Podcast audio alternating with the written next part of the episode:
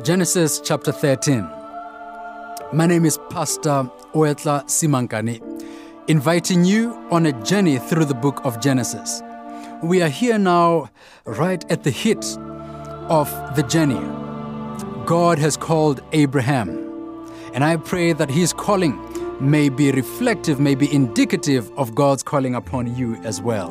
Let us close our eyes before we meditate and reflect on God's word. Father in heaven, we are so grateful today that you have called, called us, that you have blessed us in order that we may be a blessing to the world. And I pray that your grace may be sufficient upon us and that your purposes may be fulfilled in us despite our own weaknesses. For this we ask in Jesus' name. Amen. In Genesis chapter 12, Abraham lies. Ah, lies about Sarah lies about Sarah being his sister when they go to Egypt. God protects them, however, from themselves and even opens up the hearts of those they deceived in Egypt to be generous to them. They are given great wealth before they leave. God's affliction of Pharaoh and his house because of Sarai shows his displeasure with the outcome of Abraham's deception. Nevertheless, Abraham prospers. Now, this is a, an incredible story of grace. And I pray that all of us may experience the wonderful grace of the Lord.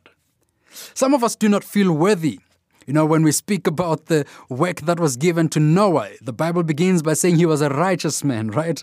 When we speak about the call of Abram, and we speak about how he was called to be a blessing to the world and how there was a great mission for him to accomplish. You look at your life, I look at my life, and I say, I'm not Abraham. I'm not Noah.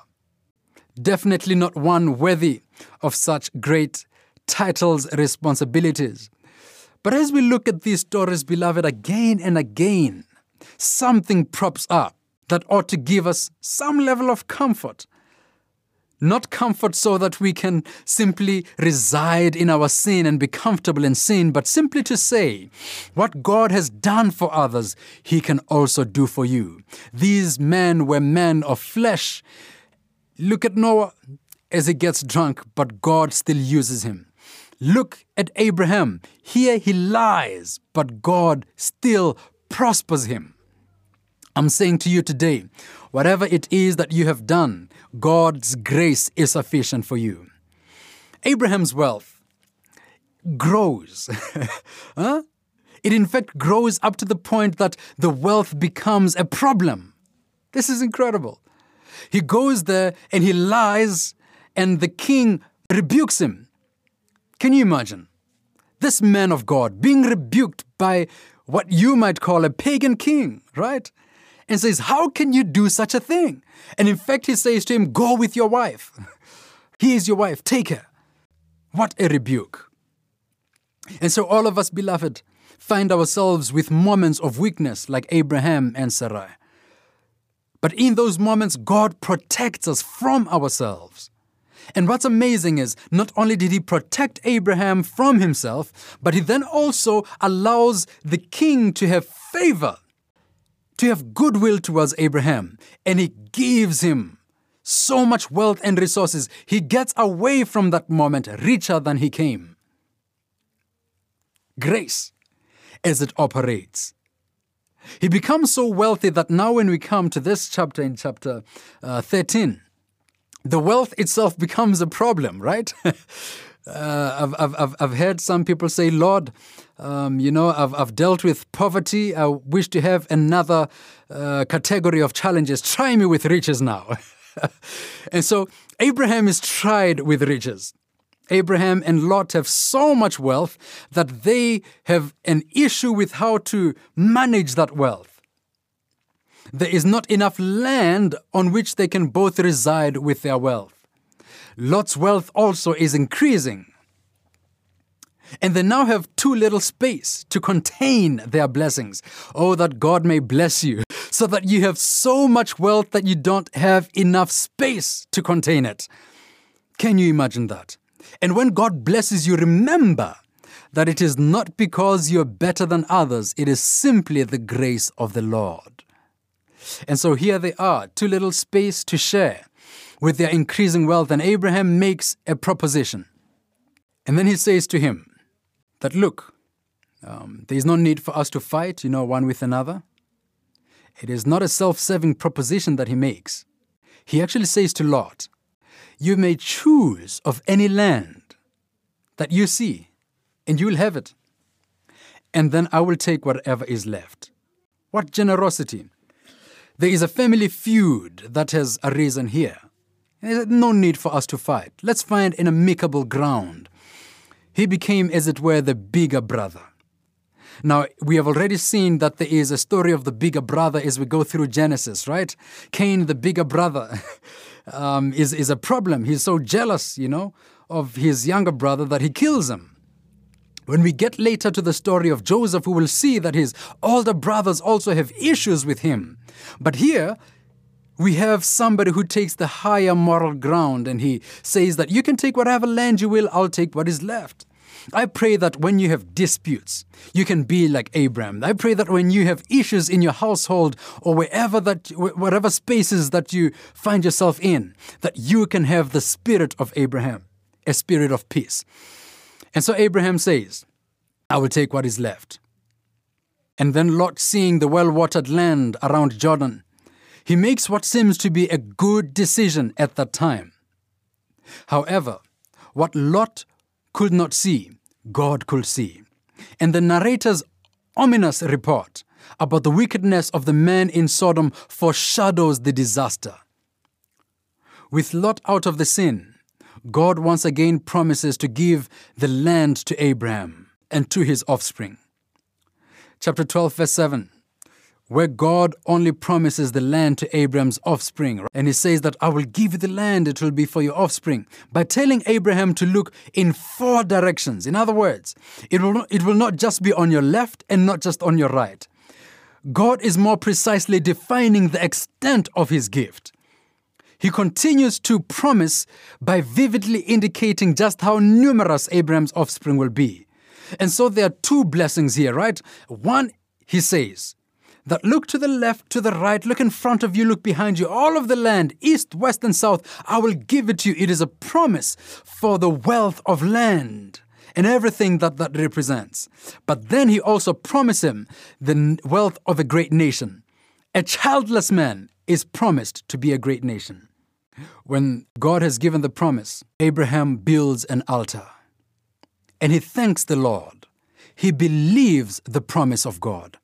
I want to say to you today, you are blessed in Jesus' name. If you can get out and look at the stars, look at how many they are, I dare you to believe that just as Abraham was promised wealth, that you also are promised great wealth. I dare you to believe that just as Abraham was promised land, that you shall be given land. Can we believe that God can provide material blessings? I believe it in Jesus' name. And as we saw, it is not for us to pride ourselves in what we collect, but it's so that we can be a blessing. When God has a project, when God has an agenda in His kingdom, when God wants to build a temple, where shall the resources come if not from those whom God has deposited His blessings upon? When we need the mission to proceed, when there is a, a need for resources in order for the mission of God to move ahead, when we need missionaries to move ahead, pastors to do the work of the Lord, when the resources are few, where shall they come? It shall come from those that God has blessed. And so I pray today that God may bless you abundantly and that through you, His kingdom and His kingdom's purposes may be advanced, that the church and its mission may advance as your resources are used to advance the work of the Lord. Abraham's resources were for the sake of the kingdom. Now, as we read the Bible, there are some patterns that present themselves to us. As we saw, a small detail here is given. Lot, in his choice, moves east. Do you remember that? Adam, as he was taken out of the garden, moves it east. Cain moves east. When they build the Babel in the land of Shinar, they are moving east.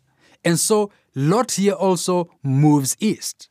Again, an indication that he is moving further and further away from the presence of the Lord.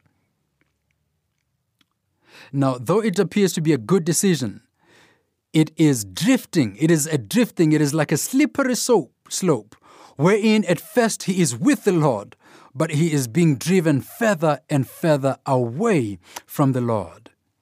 It is a decision, a bad decision that in the future will threaten his life and that of his family.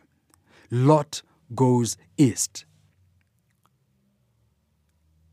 I pray today that we, in the choices that we make, will understand that choices have consequences, not only for ourselves, but for our families as well.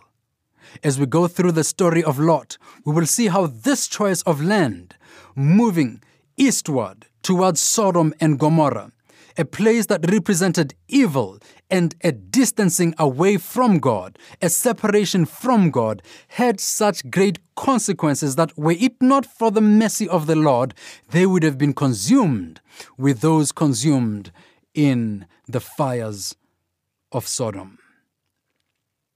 Are you Lot today? What decision are you making?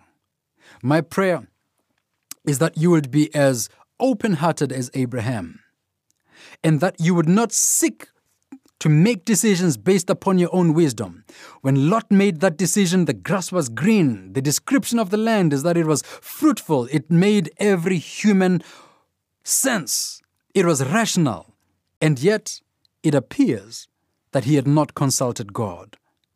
Abraham, on the other end, is given a blessing by God Himself. And so, Lean not on your own understanding. Seek the Lord. And in all your ways, if you seek Him, He will prosper you. Let us close our eyes as we pray. Father in heaven, we are so grateful for this lesson, and we pray that firstly you may protect us from our own sinfulness.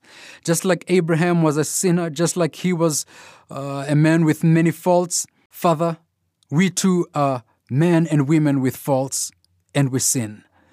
But I pray that, Lord, our experience may be one that is an echo of the story of Abraham. Protect us, Lord, from our own selves. Protect us from our own mistakes. And we are also asking humbly that even, Lord, despite our own errors, may you continue to bless us, not for our own sakes, but for the sake of your purpose and your kingdom. Just like you blessed Abraham, may you bless your children today. May you bless everyone that listens to this message. As they are looking for jobs, bless them. As they are praying to heaven to provide, be Jehovah Jireh for them.